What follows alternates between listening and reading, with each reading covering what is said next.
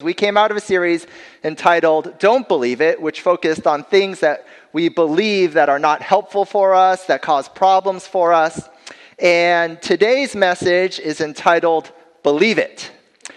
Because fundamentally, the Christian faith is an invitation from God to believe, to believe that God is real, to believe that God is good, that He loves us, that He wants to be in relationship with us, and that the expression of His love and His desire for relationship came through His Son Jesus, through His life, through His death, through His resurrection.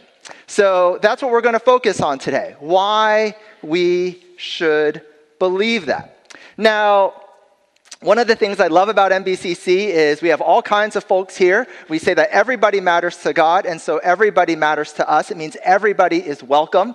And so I know that in our community, we have folks who are skeptics, we have folks who are seekers, we have folks who've been following Jesus for a long, long time. But the reason why I'm excited for this message today is I think it meets us at a place where we're all in common because there are some times for all of us where it is hard to believe the things that God is inviting us to believe. There are times when it is hard to believe that someone rose from the dead. There are times when it is hard to believe that there could be there could have been a human on earth who is the visible image of the invisible God, as it says in Colossians. There can be times in our life when we encounter tragedy or disappointment, and it can be hard to believe that God is good or loving or even there in the way that He promises to be there in our lives. Sometimes, for all of us, it can be far easier to believe in what we can see and what we can touch and what provides instant gratification for our lives. So, today, what I want to talk about is why it is reasonable to, be, to believe and to be someone who follows Jesus. And the big idea, because I really don't want to overpromise, the reality is there are a whole lot of things in this world that no one can prove. No one can prove beyond a shadow of, of doubt that God is real. No one can prove beyond a shadow of a doubt that Jesus is who he says he is. But what I want to get to today is that not only is it reasonable to believe, that it takes as, at least as much faith to not believe as it does to believe. So that's the big idea that we're going to be aiming for today. Now, if I have a concern, the concern is that this is a really big topic. Uh, there's so much more content that can possibly fit in a single message. So I'm going to highlight a couple of areas that you know, for me, have been a part of my journey of coming to believe. I think they're areas that a lot of people struggle with or may have a sense of a feeling like, yeah, these are questions that I care about. Um, in the end, if there's anything I talk about today that you want to engage with me directly on, shoot me an email. All of our staff information is on our website. Would love to dialogue about any of this. At the very end, we'll also put up a slide, uh, two books from uh, a pastor in New York that um, I, I, really appreciate. Some of his work really helped this message. His name is Tim Keller, and he recently wrote two books um, kind of around this topic. So um, hopefully that'll also provide additional resources if you want to go deeper in this. All right, so I invite you to stand for the reading of Scripture today. We're going to be reading from Luke chapter 24, verses 36 to 43. And this uh, passage that we're reading is towards the end of Luke, towards the very end of Luke. It comes after Jesus has died on the cross, and the disciples have started to hear accounts from people that have said, I, that they've, they've seen Jesus alive. And so they don't really know what to make of it. They're talking about it. And then this is where the passage picks up in verse 36. And it says, While they were still talking about this, Jesus himself stood among them and said to them, Peace be with you. They were startled and frightened, thinking they saw a ghost. He said to them, Why are you troubled, and why do doubts rise in your minds? Look at my hands and my feet. It is I myself. Touch me and see. A ghost does not have flesh and bones, as you see I have. When he had said this, he showed them his hands and feet, and while they still did not believe it, because of joy and amazement, he asked them, Do you have anything here to eat? They gave him a piece of broiled fish, and he took it and ate it in their presence. You may be seated. Now, someone just heard that passage and is thinking, okay, we're going to talk about why Jesus is who he says he is. And this is the passage you chose where Jesus asks for something to eat and they feed him a piece of fish? Really? So, believe it or not, this passage actually demonstrates a number of the fundamental characteristics about the New Testament narratives about Jesus that would reinforce their claim that these are reliable, trustworthy accounts of Jesus' life, and they can actually be trusted.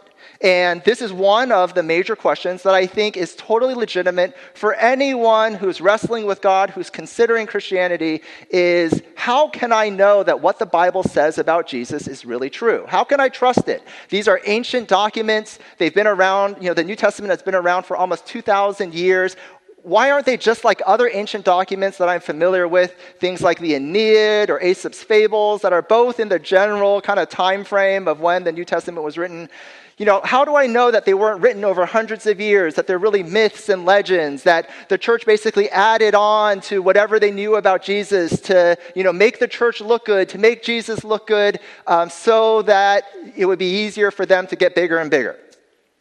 So, there are a few ways to answer this question. We'll take a look at some of the characteristics around this passage, um, things like the dating, the genre, the content, the historical context. But I want to take a look at this question uh, through the lens of the life of one of the more famous 20th century Christians, C.S. Lewis.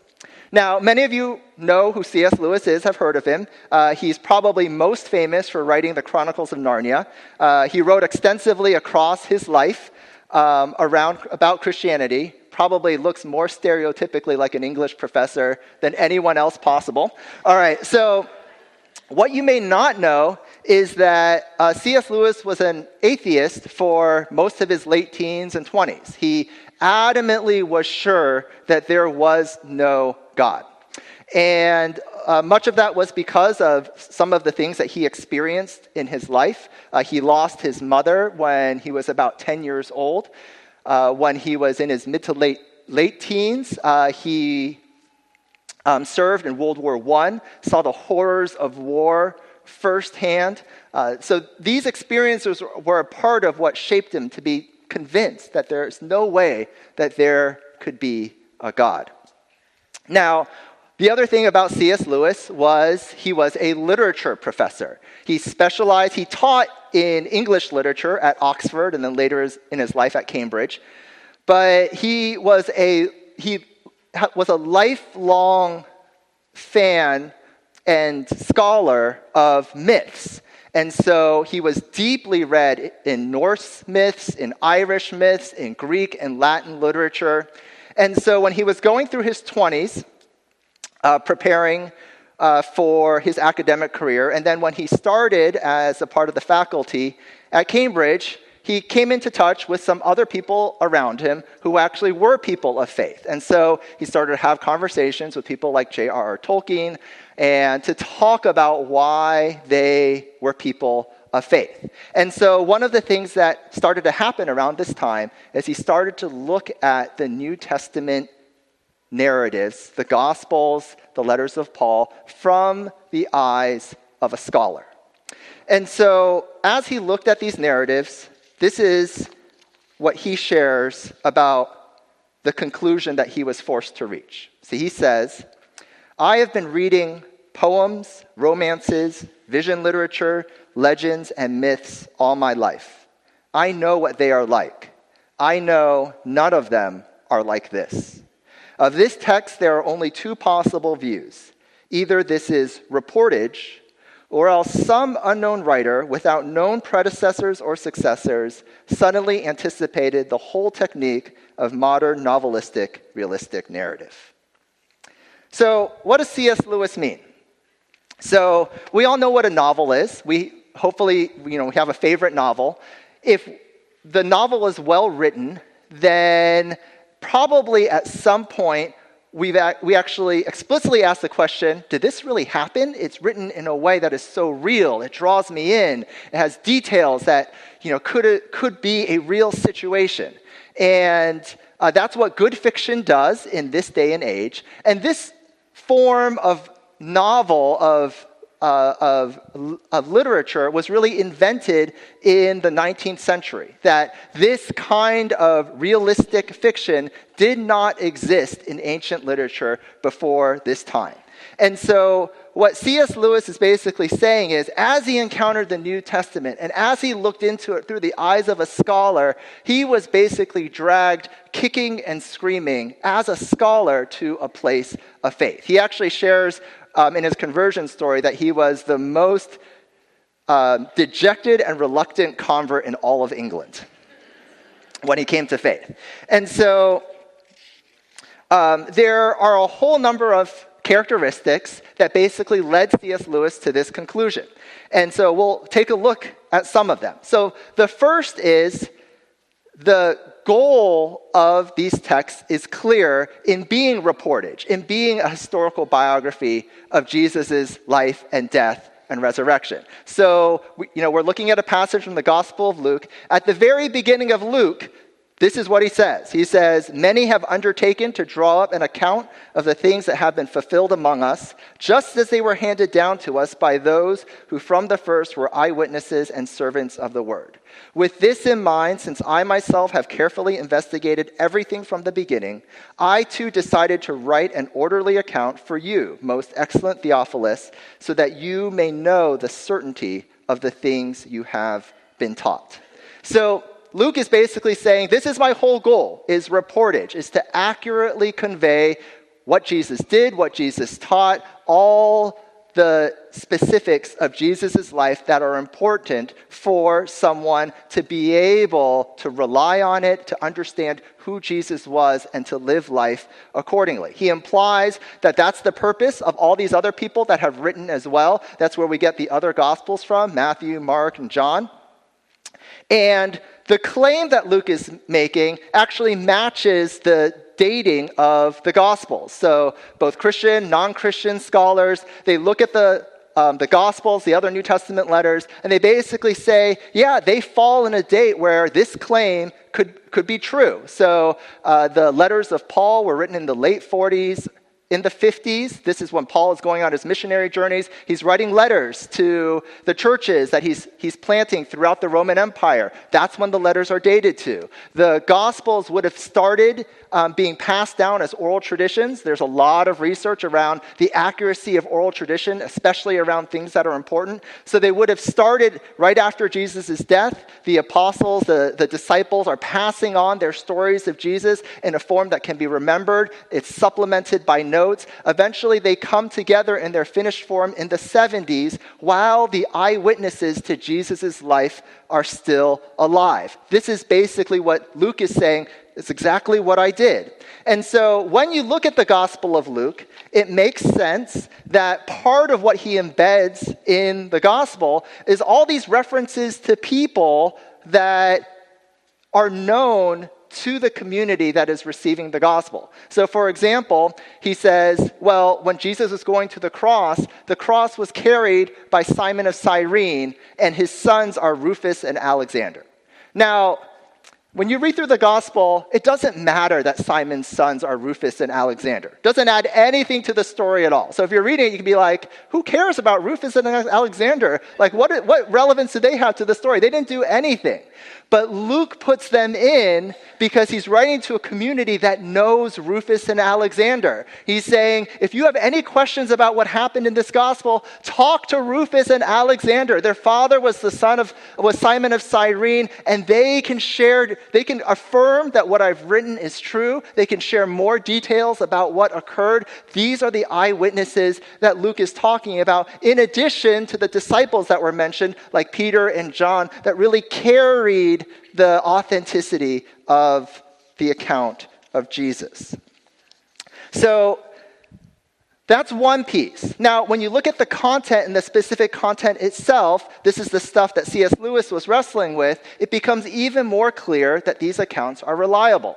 So, in the text that we're looking at, you have this weird thing with a, bro- uh, a broiled fish, right? In a in a myth narrative or a legend narrative, you never get this detail because who cares whether the fish was broiled or fried or fricasseed or pan fried? Doesn't matter, right? But the reason why this detail is in here is because, you know, one of the disciples said, this is the story that I remember. Remember when Jesus came to us and we weren't sure it was him? We were all freaked out and frightened, and he actually came. He wasn't like you know, the things that you would expect to see in legends. He wasn't glowing. He wasn't like Captain Marvel with his aura. We couldn't even recognize him until he said, like, touch my hands, feel my side, and actually I'm hungry. And, you know, and what we fed him, we fed him a broiled fish. Like we fed the Savior and Lord of the universe a broiled fish. Like this is what they remembered. This is what they wrote down.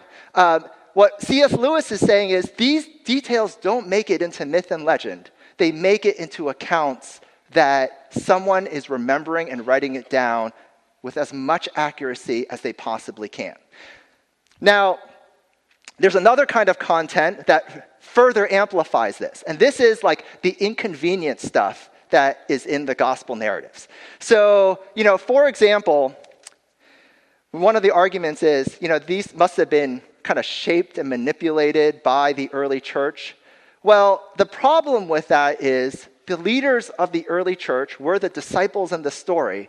And in most instances throughout the story, the disciples come across looking like idiots, right? They never understand what Jesus is talking about. They're always in the way when Jesus is getting arrested, they're all running away in fear and abandoning him. Peter is denying Jesus three times, and one of those times is to a servant girl because he is so afraid.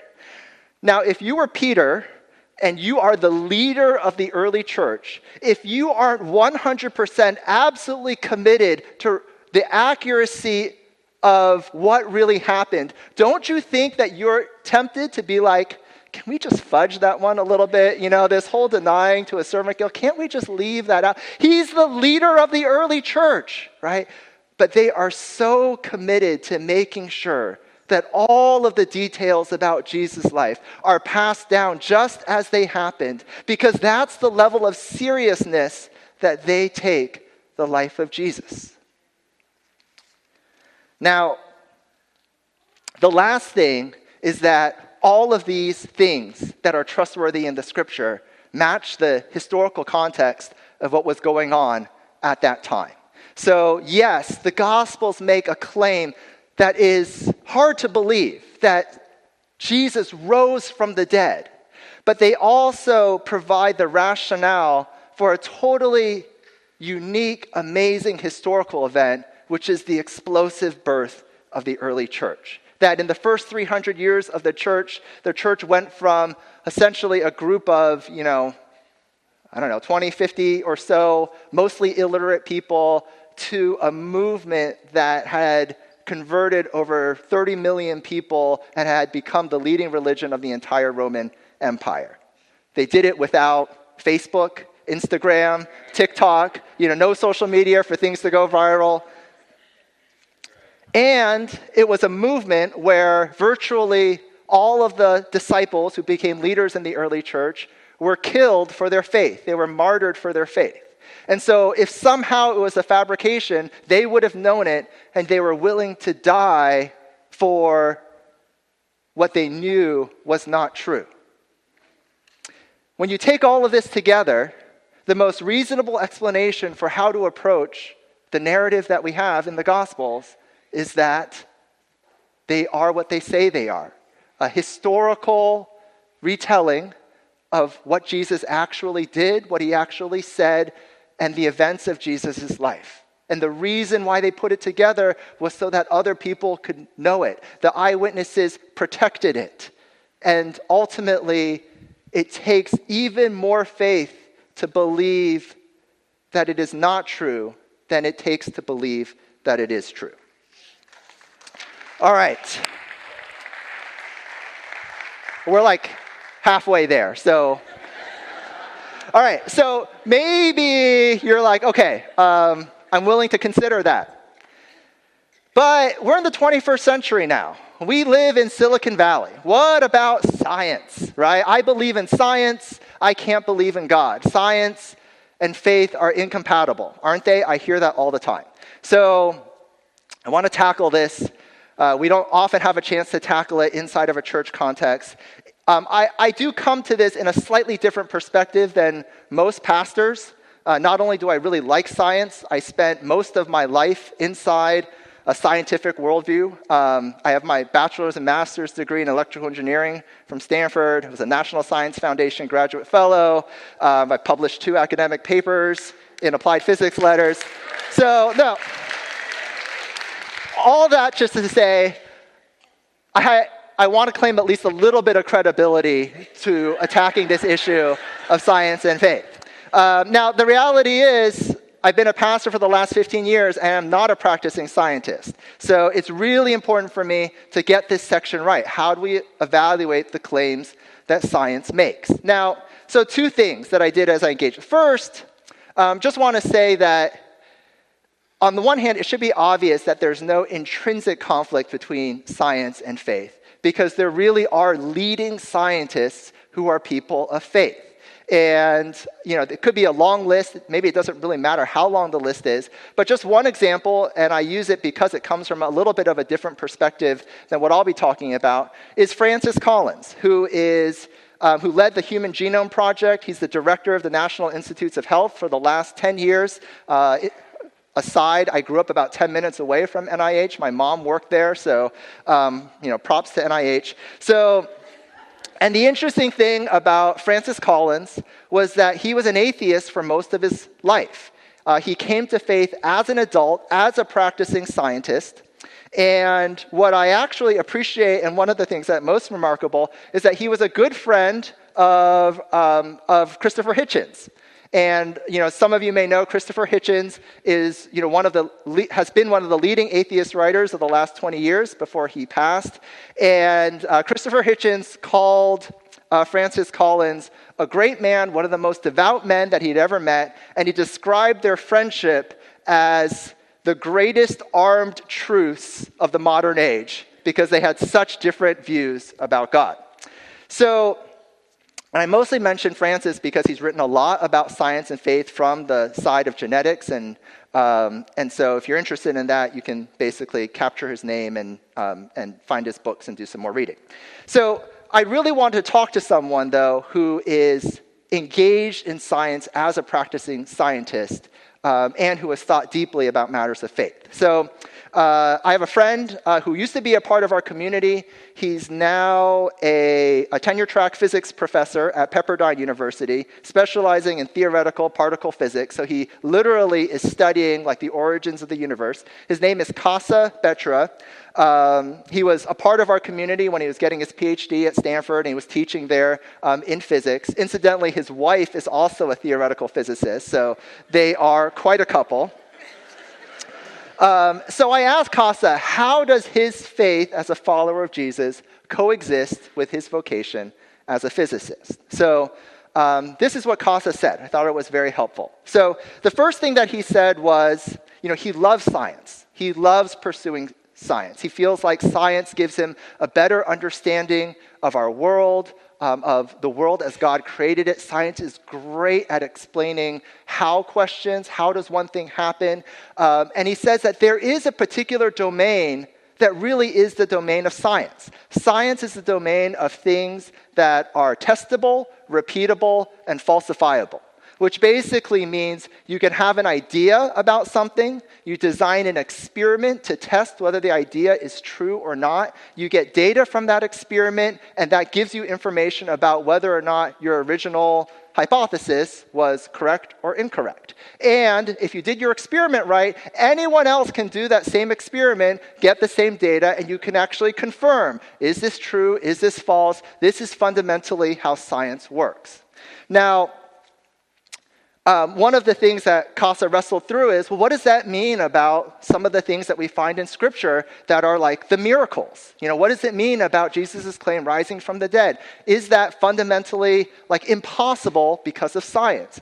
And what Kassa basically said was, by definition, a miracle is a one time, non repeatable event. That's what a miracle is. The reason why we call it a miracle when we're not just using hyperbole is it is a one time, non repeatable event where something has intervened and something that fundamentally would not normally occur has occurred.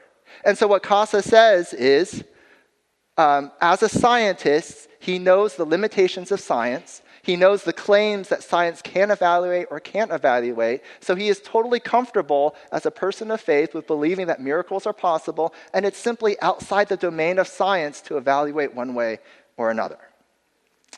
Now, this may not be totally satisfying to some people, but just to say, you know, for those who say, well, I believe in science, so that's, you know, that's how I live my life. The reality is all of us believe in things that science cannot prove in one way or another right?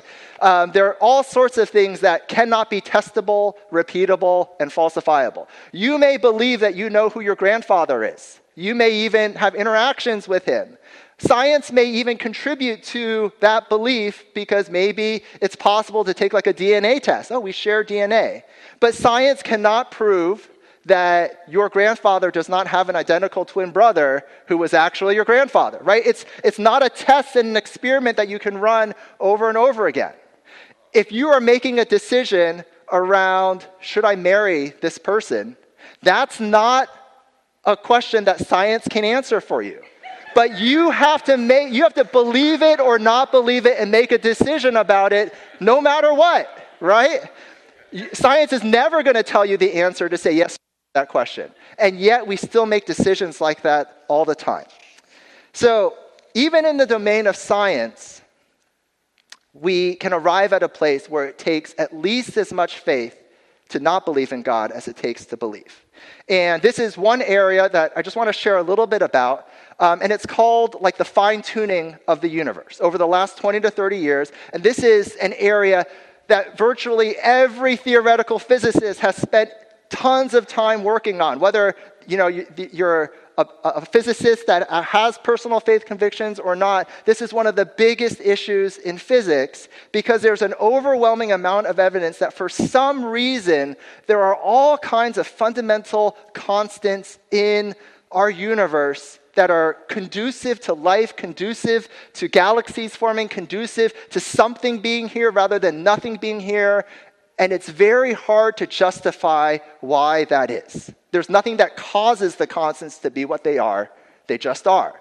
So these are things like our fundamental forces gravity, the electromagnetic force, the strong nuclear force, the weak nuclear force, things like the cosmological constant. So you can look these up if you really want to know what they're all about. There are things like holding atoms together, radioactivity is the weak nuclear force, the cosmological constant affects whether the universe is expanding or contracting.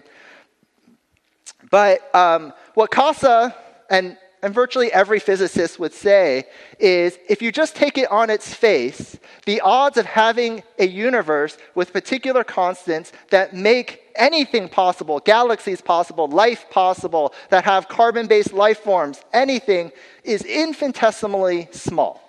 And it's not infinitesimally small like you buy a lottery ticket and maybe you'll win. It's infinitesimally small like you take all the grains of sand in every beach and every desert in the entire world, and there is one set of preconditions and constants that actually is conducive to life. And either you choose that and you have a universe like ours that has life, or in every other situation, you end up with nothing. Nothing exists. There's no reason why anything needs to exist. But something does exist. The sun is shining outside today. The trees are standing and they're beautiful and there's order and complexity in their creation. One of the things that I found most interesting is, you know, Francis Collins, when he describes his own journey of faith, he studies a lot of this.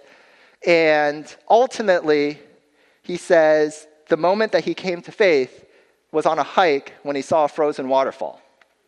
That, and just the sense of beauty from something in nature just struck him. And at that moment, he decided that he believed that there was a God. Now, there are other options. People, you know, the scientists are saying it doesn't, you can't prove that it has to be from God, that there's something rather than nothing, and that we are alive. So some of the options are um, if, if it's an infinitesimally small probability that there's something rather than nothing, and there's, you know, we're in the universe that we are. Well, maybe it's because there is an infinitely many universes. They're multiverses, that there are universes, you know, all over the place, trillions and trillions, an infinite number of them, and they have all kinds of different starting conditions, and we just happen to live in the one that is conducive to life. So it's like we won this giant grand cosmic lottery, but it's just statistics. It's not something that you know, was an, is, is an accident of statistics. It wasn't something that wasn't, had intention behind it. The other major theory that is actually quite popular these days is that everything that we know is actually a simulation. That, well, seriously, it's because life is so infinitesimally unlikely, consciousness, our consciousness, is so unlikely that it's actually far more likely that none of this is real. We're in some giant virtual reality uh, program that you and I are actually bits of very well tuned, artificially intelligent code. So, you know, you always wanted to be a coder. You are, you're code. Um, you didn't know it. And, um, and, and, and that's actually the reality that we live in. And all of these are just trying to explain how could it be that something so unlikely is our experience of this world that we live in. And, you know, on some level, did God create it? Is it, you know, an infinite number of universes? Are we all in a simulation? Science actually can't prove or falsify any one of those.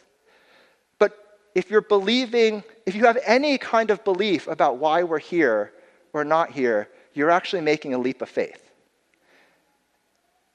And let me just say, at least from my vantage point, and plenty of other scientists who are people of faith, it takes as least, at least as much faith to not believe in God as it does to believe in God. Right? All right, so where does that leave us? Ultimately, I think when, we, when it comes down to when we make a decision of faith or what we believe, I think it ultimately comes down to what we actually experience in our daily lives, what, what our life is really like, what kind of lives we choose to live, what makes sense to us in the lives that we engage in. One of the best selling books in the last few years, uh, one of the most moving books I've ever read, is a book entitled When Breath Becomes Air by a doctor named Paul Kalanithi. And Paul was really one of the most promising young neurosurgeons in the country. He actually practiced right down the road um, at Stanford until he was diagnosed with cancer in his mid 30s. And uh, he sadly died uh, two years after that in March of 2015. This book, When Breath Becomes Air, is his memoir, uh, his description of the experience um, of cancer as a neurosurgeon. Now, interestingly, like C.S. Lewis, uh, Paul grew up in a Christian family. By the time he was in his you know, kind of late teens and 20s, uh, he decided that there was no way that there could be a God. Um, he uh, was a firm atheist. Um, he was absolutely sure that that was true. And Paul's route back to a person of faith, he ended up worshiping actually just right down the road at Trinity Presbyterian Church in San Bruno. I have a friend who's a pastor there. Um, but his journey of, um, of returning to faith actually came through uh, philosophy. He was deeply engaged with philosophy. And when he thought deeply about what kind of life is actually worth living, what is my real experience of life, this is the conclusion that he came to. So he says in the book The problem, however, eventually becomes evident. To make science the arbiter of metaphysics, which is what is true and what is not true, is to banish not only God from the world, but also love, hate, meaning, to consider a world that is self evidently not the world we live in. And what Paul is basically saying is essentially what every philosopher serious philosopher in the last 250 years has said. So these are philosophers like Nietzsche and Sartre and Camus. They basically said if there is no God, if this world is all there is, it's just material, it's, you know, the only rules are the rules of science, then it is impossible to justify that there is a- any actual source of real meaning or purpose or morality, truth in this universe. That there's no foundation for it that applies beyond this is just what one person thinks and this is just what another person thinks.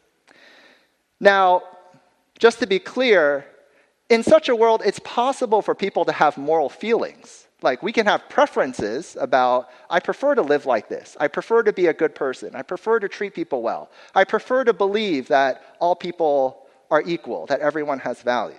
But those just become one person's preferences, and there's no way that you can have those preferences, but you can justify that those preferences are fundamentally more right or more absolute or more real than someone else's preferences to be a genocidal maniac, to take advantage of people every opportunity they can, to you know, be someone like you know, Jeffrey Epstein in the news, who's this sociopathic serial predator of people that he has more power over.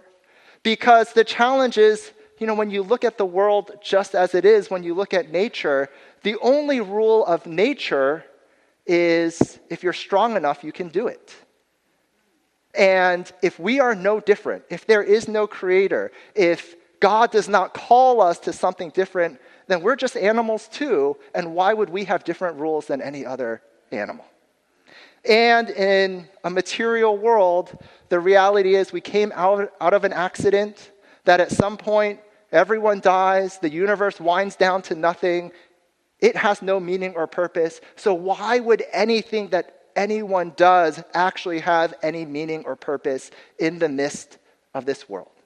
And, you know, this is the challenge that the philosophers run into a brick wall with Nietzsche, Sartre, Camus. They, you know, this is the primary struggle of meaning that philosophers have no answer for. And it's also the conclusion that you get with the other options of science, right? Multiverse, infinite number of universes. We're just one tiny speck that got lucky. So why does ours matter? It doesn't. Simulation, right? It's all just pretend and virtual reality. It's like we're playing a giant computer game. So why does anything that we do matter? But here's the thing none of us actually believe that. None of us live that way. When we're at our best, we believe that there is a right and wrong. We teach our kids that. We try to live that way. We believe that there's a difference between telling the truth and telling a lie. We believe that it actually matters when you care about people other than yourself. That there's a value for caring for the poor, for having compassion, for expressing love in your life. That it makes a difference. That it's real, that it's true. We believe that there is something that is in, an intrinsic miracle and value around a human life. We feel it when we hold a child in our hands. I feel that miracle when I had my two daughters. We believe that life has meaning and purpose. We live that way. And whether we are people of faith or not, let me just say one of the reasons why we believe that is because of the person of Jesus. Now, the reality is, many of the world religions will emphasize virtue in general. But only in the Christian faith did God so radically love this world that he gave his one and only Son to unconditionally love each and every single person in the world, to pursue them with an invitation of relationship, to take the cost of every source of brokenness and sin upon himself, to pay that price of justice, and to reach out in extravagant love and pursuit of humanity. And it's that heart of God, it's that love of God that has been poured out into this world that has changed the world, changed our institutions, that give us the, gives us the virtues that we have, that makes it real when we makes it real that it is good when we strive to love one another. So all I'm saying is if you already believe that and try to live that way, then why not have a whole life? And so that the things, the way that you actually try to live, the ways that you actually try to live matches up and aligns with what you believe. That's the invitation to belief that God gives to say, if you believe in me as a creator and believe that I am a God of love and believe that I have sent my son Jesus, then you will also have the reassurance and belief that no matter what comes your way, I'm going to have the last word on pain and suffering in your life. That evil, when you encounter it, will be real evil, but that God is really good and is working to overturn that and to redeem that in this world because He started that process with His Son. And you can believe that and live that life with that kind of integrity between your actions and your beliefs. And that's the invitation that God gives us today. And so when we start that way, let me just say that, you know, the foundation of our faith ultimately won't be philosophy, it won't be science. Ultimately, it'll be God showing up in our everyday lives. That, you know, for many of us here, we can attest, you know, the reason why we believe, these things don't prevent us from believing because there's good reason that they don't have to be obstacles. But ultimately, why we believe is that God has showed up in our everyday lives that when we needed God and cried out, that God was there. You know, for me, part of my story is, you know, when I was struggling with shame and guilt and some patterns of behavior that I brought with me out of adolescence, ultimately God showed up in my life and I experienced real freedom and that God, I experienced grace and forgiveness from God. I experienced uh, a, a setting free from shame and guilt that I couldn't find anywhere else. And that's a part of my personal story and why I believe. And if we take that first step of belief in God, God shows up in our lives and gives us those personal reasons to believe.